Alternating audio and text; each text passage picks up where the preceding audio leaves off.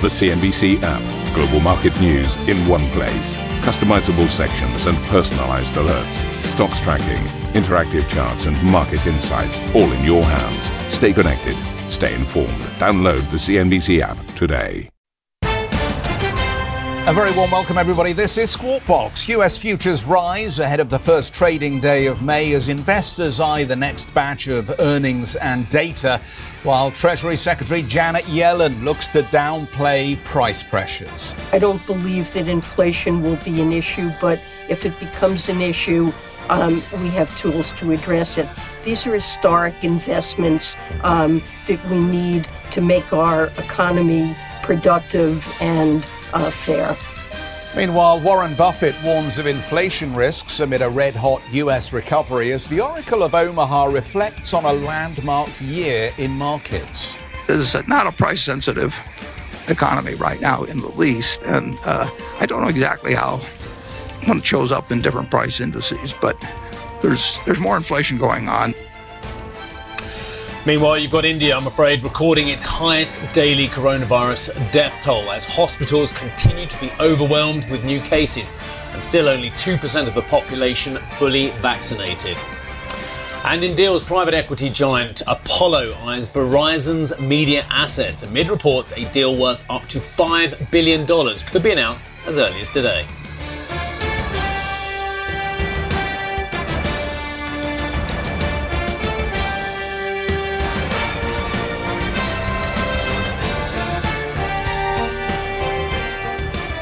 All right, happy Monday, everybody. And if you're watching in the United Kingdom, happy bank holiday. Why are you watching at 6 a.m. in England if you're on a bank holiday? Anyway, good, because it's a great show.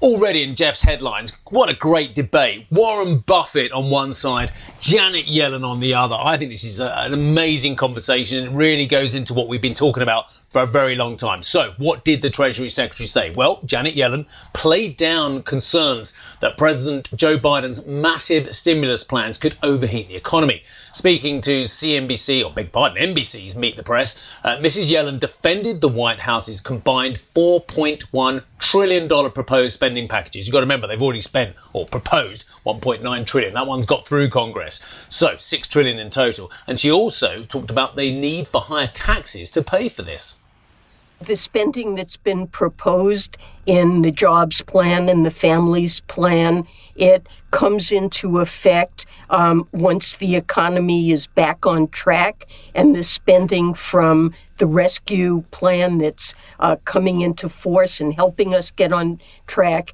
after that stimulus is spent. It's spread out quite evenly over eight to 10 years. So the boost to demand is moderate. We're proposing that this spending be paid for. Mm-hmm. Uh, and I don't believe that inflation will be an issue, but if it becomes an issue, um, we have tools to address it. These are historic investments mm-hmm. um, that we need to make our economy productive and uh, fair. So there you go, Janet Yellen. And as Steve pointed out, it's very much a case of he says, she says. Uh, Warren Buffett, of course, using this term red hot.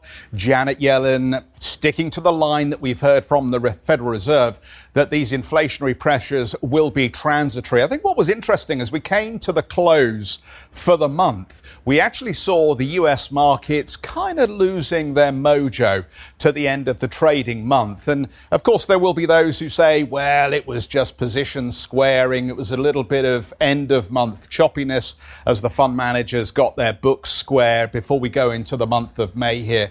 But the interesting thing is we have very strong beats from the corporate earnings. I think it's over 80% of the companies from the S&P 500 that have reported so far have actually come out with better earnings than the analysts had expected. Yes, I know what you're going to say. Don't they always do that? They lower the bar and step over it, and then you've got the base effects from the previous uh, period a year ago as we were going into the COVID crisis. So yes, yes, yes yes, yes, we can take all of that on board, but still, we eased back on the throttle to the degree of uh, three quarters of 1% here. Having said all of that, of course, the month end gains were strong. And let me just bingo call the numbers. The S&P was up 5.2% for the month of April. Uh, we saw the Dow up uh, 2.7% and the Nasdaq up 5.4%. So just to make it clear, even as these boards are red here, it was a decent month. Now, let's uh, ask the director, Adam, if he can just flip these boards for us, because I know he's just chatting to the producer in the back here, and I just want to make sure he's listening to what I'm saying. 30 year Treasury here, 2.29. Can you believe it? You can have 30 year mortgage money in the United States for 3%. If you are watching in the, in uh, the, the UK, as Steve says, firstly, yes, what are you doing up? But two, feel jealous because you cannot get anything like that here in the UK, where, where most fixes on mortgages only run up to about five years. The 10 year Treasury, as we can see, has edged back up through this one spot six level. We will watch this closely because who does the market believe? Warren Buffett, red hot inflation, or Janet Yellen? It's all transitory. Let's roll the boards again. Let's have a look at the uh, currencies here. Look, the dollar was clinging on to some of the gains it made towards the end of the month here, but we've got a little bit of pushback. Uh, very modest, though. Becalmed, I would say, these currency markets this morning. And no surprise, maybe, because we've got a lot of markets that aren't playing today. So uh, the uh, UK stock market is closed. Uh, sterling dollar effectively flat. The Japanese are on holiday. The Chinese are on holiday. They're on holiday in Thailand. Lucky them. And you've got a holiday in Vietnam as well. So we're probably not going to get a lot of movement in the dong. Let's uh, flip the wall again one more time. Okay, we'll take a look at the hot board. That gives you a good indication of where we are intending to go when the markets open in the United States. The indicated open for the Dow Jones up about 119 points.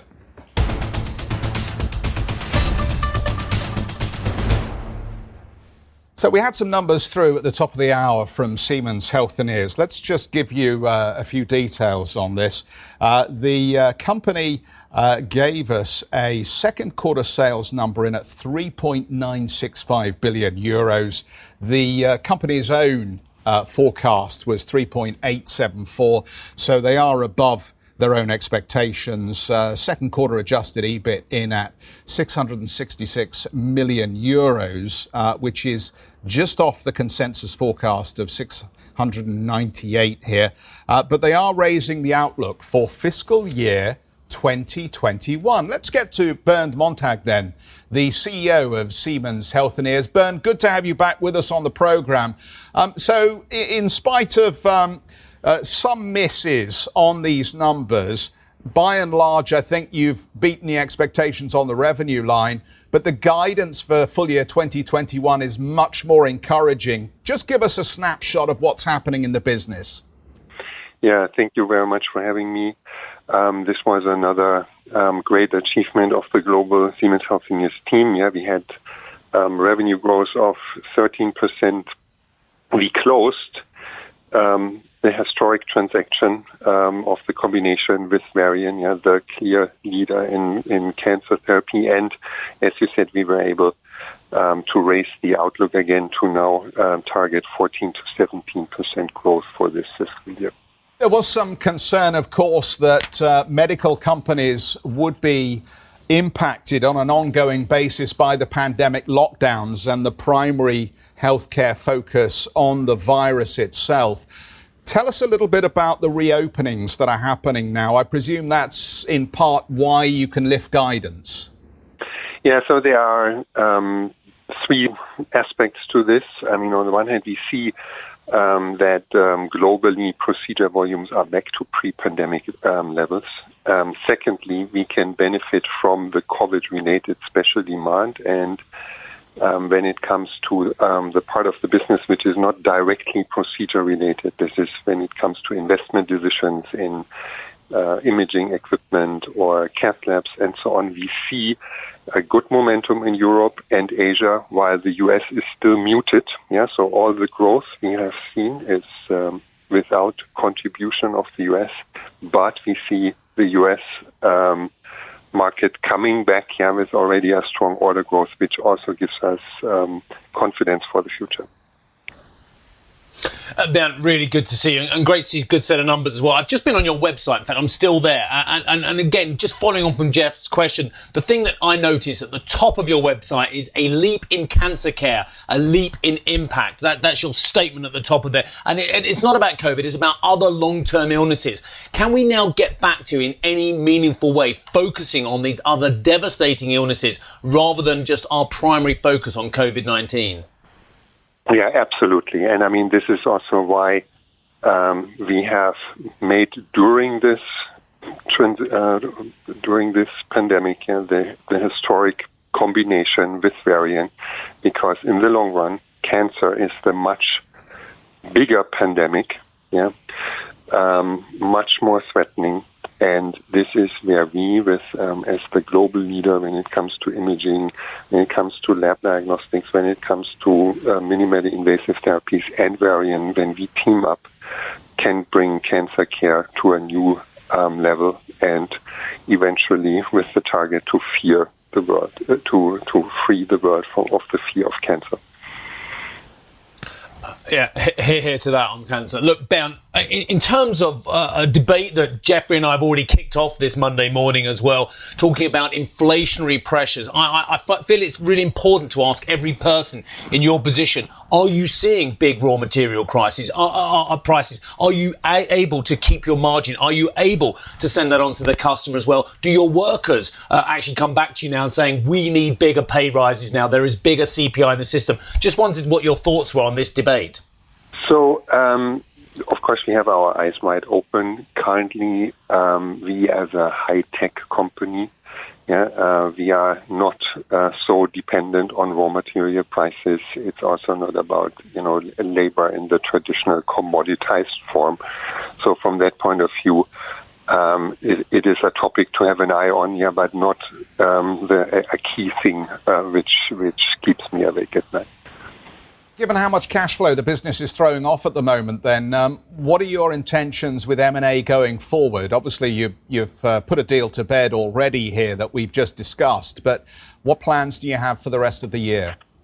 Yeah, I mean, we, as you said, I mean, we had uh, a, a, truly um, historic transaction. Yeah, so the 16 uh, billion um, we we uh, transaction with Varian is of course uh, first to be um, to be on the one hand digested, yeah, but on the other hand, it's a, it's a, it's the big focus of the business now.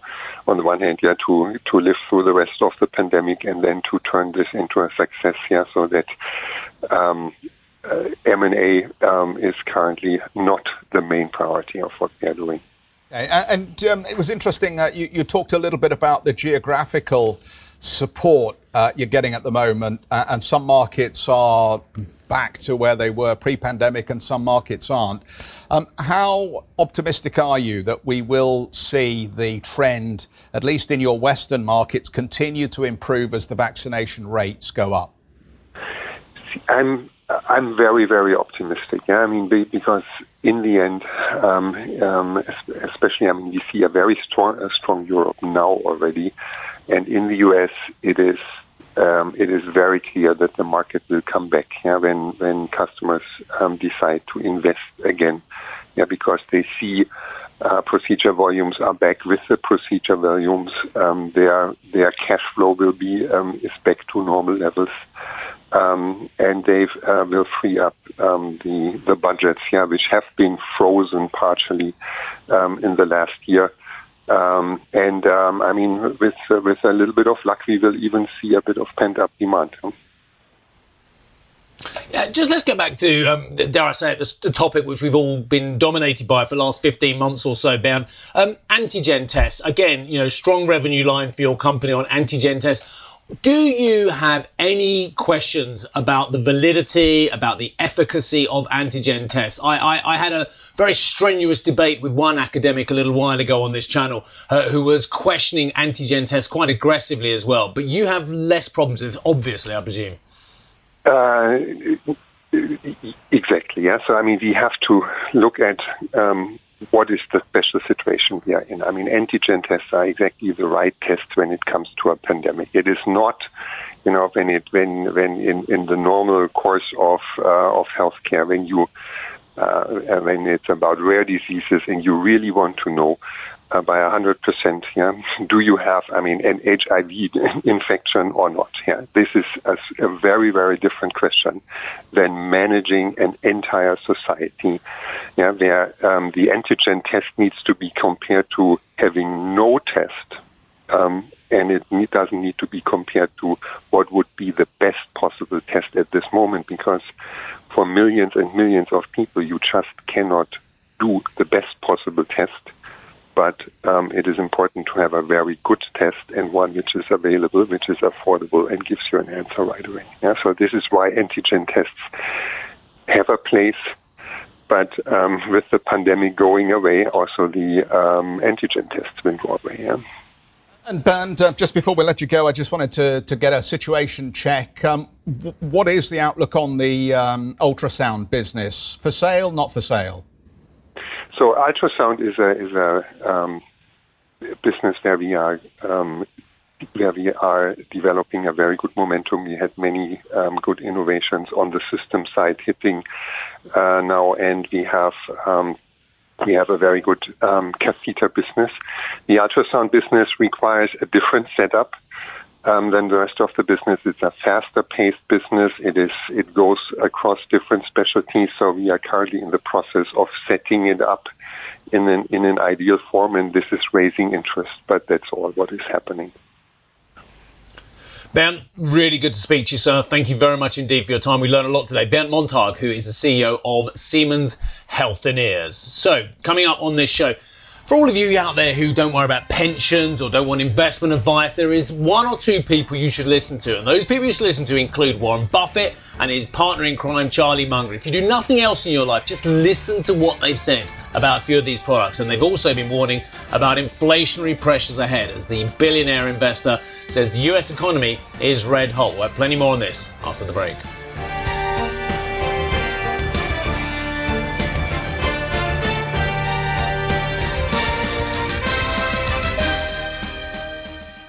Listen to CNBC's Beyond the Valley, the podcast that explores the biggest tech news from across the globe. Join me, Arjun Kharpal. And me, Tom Chitty, every week as we bring you insights into the top stories, unpack the latest trends, and find out where the industry is headed. Now available on Spotify, Apple Music, and Google Podcasts.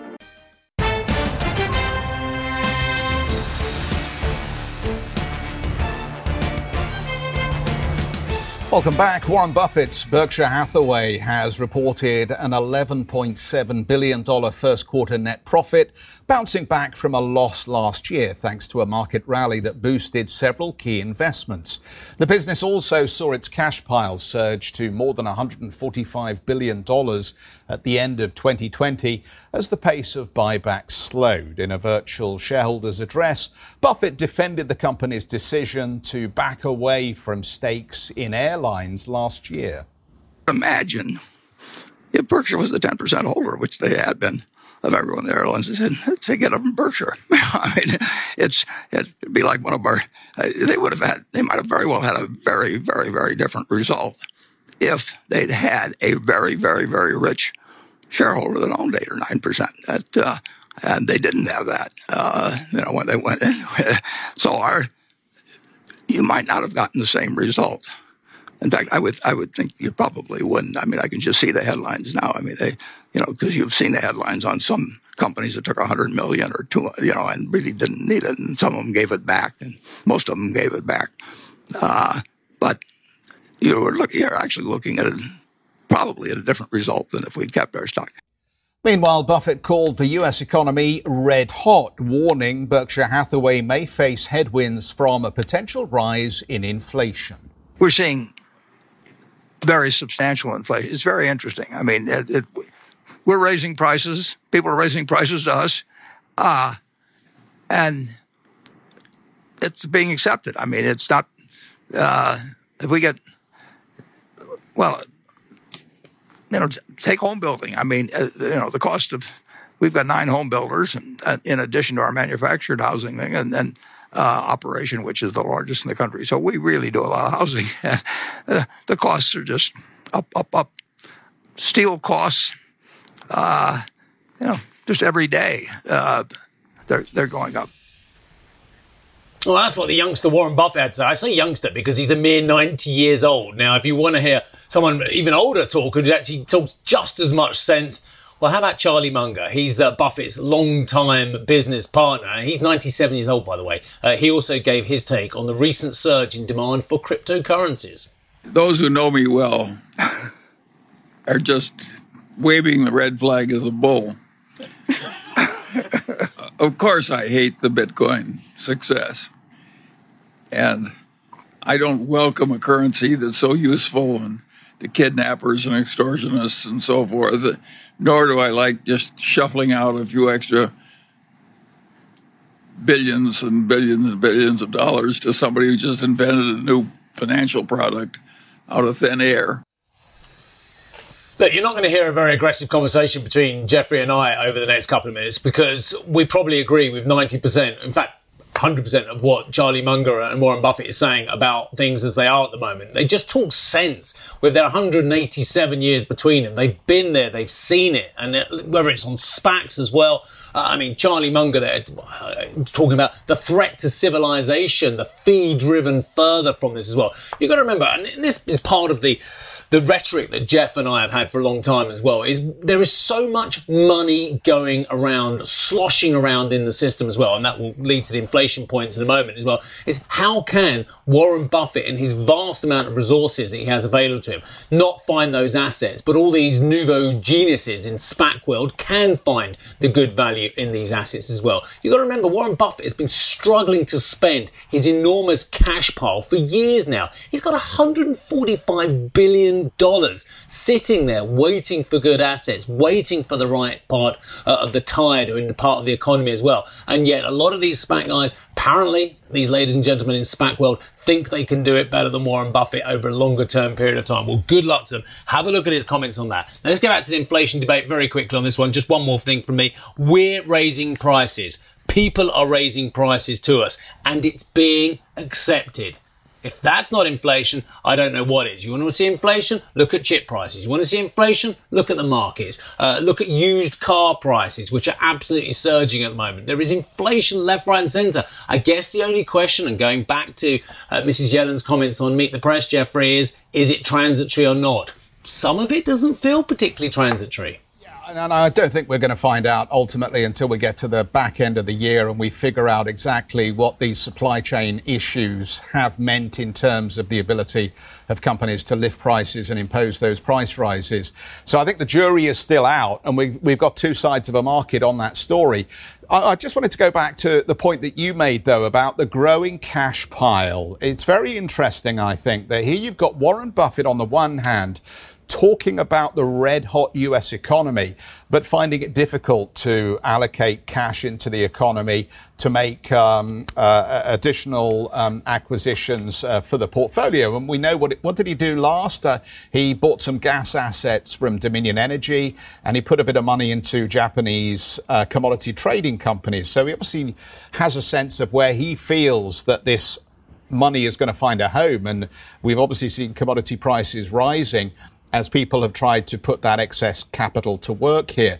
But I think it's very instructive that he's finding it difficult to make further allocation. The cash pile, uh, according to some of the forecasts I've seen, is expected to rise to in excess of 170 billion by the end of this year. And at the same time, he is slowing the pace of investment into his own company through the buybacks. I mean, they did talk about another six billion, but that is way off the pace we saw in the third quarter of last year, where they were up to nine billion. And the filings do suggest that that pace is slowing at this point. So if you don't think necessarily that you should be investing more in your own stock and you don't think you should be buying more assets in the US economy, but you do think that the economy is red hot, what does that imply about where you think the future opportunity is going to come from. And it, it suggests to me that Warren Buffett already is uh, very nervous about the levels um, that markets are at and the asset price inflation that we currently have just about everywhere, Steve. Yeah, I mean, just two, two more points. I mean, you've, you've said it all beautifully as well. Uh, again, I'll go back to the inflation debate just one more time as well. The National Association of Manufacturers, I found this comment in the FT today in a great article about inflation in Financial Times. National Association of Manufacturers found that 76% of its members saw increased raw material costs as their biggest challenge in 2021. Their biggest challenge is all the challenges out there, not COVID, uh, not employee situation, but raw materials as well. And there are enormous bits of stats. The same article talking about Whirlpool raising prices. I think it was between, yeah, 5 and 12% this year. They expect it to have a $1 billion hit this year from higher input costs as well. How? And then plus, dare I say it, there's a small matter of 2 trillion already having been agreed to boost the US economy, plus another $4 trillion $4 trillion fiscally, potentially coming down the pipe as well. Again, it seems almost inconceivable. That plus the expansion of money, money supply we've seen, which we haven't even talked about hardly at all in the last few weeks as well. The huge historic increase in money supply we've seen with the Fed not in a hurry uh, to cut asset purchases anytime soon as well. The ECB not in a hurry to cut asset prices at any stage, it seems as well. What's that going to do? Money supply, asset purchases, fiscal increases, raw materials going through the roof. It's just transitory, apparently. Uh, well, let me just uh, share with you a, a, bit of a conversation I had with someone in the construction industry uh, over the weekend, which I think is very interesting because obviously somebody's price increase is somebody else's costs, uh, uh, as you've been pointing out there. If you are budgeting on a project and you borrow money from the bank according to that budget, and then suddenly you find that your costs have gone up by a magnitude of 5 to 10%, you suddenly have a problem because you need to go back to the bank and ask for additional money, or the bank will come to you and say, actually, we're a little bit concerned about getting our money back given the higher cost run rate we're now seeing in your industry. So there are reverberations to any of these price increases beyond uh, just some of us feeling a little poorer. It will have consequences for the plumbing of the financial system. So just keep an eye on uh, where potentially some of these whack a mole issues may pop their head up. Thank you for listening to Squawk Box Europe Express. For more market moving news, you can head to CNBC.com. Or join us again on the show with Geoff Cutmore, Steve Sedgwick, and Karen Tso, weekdays on CNBC.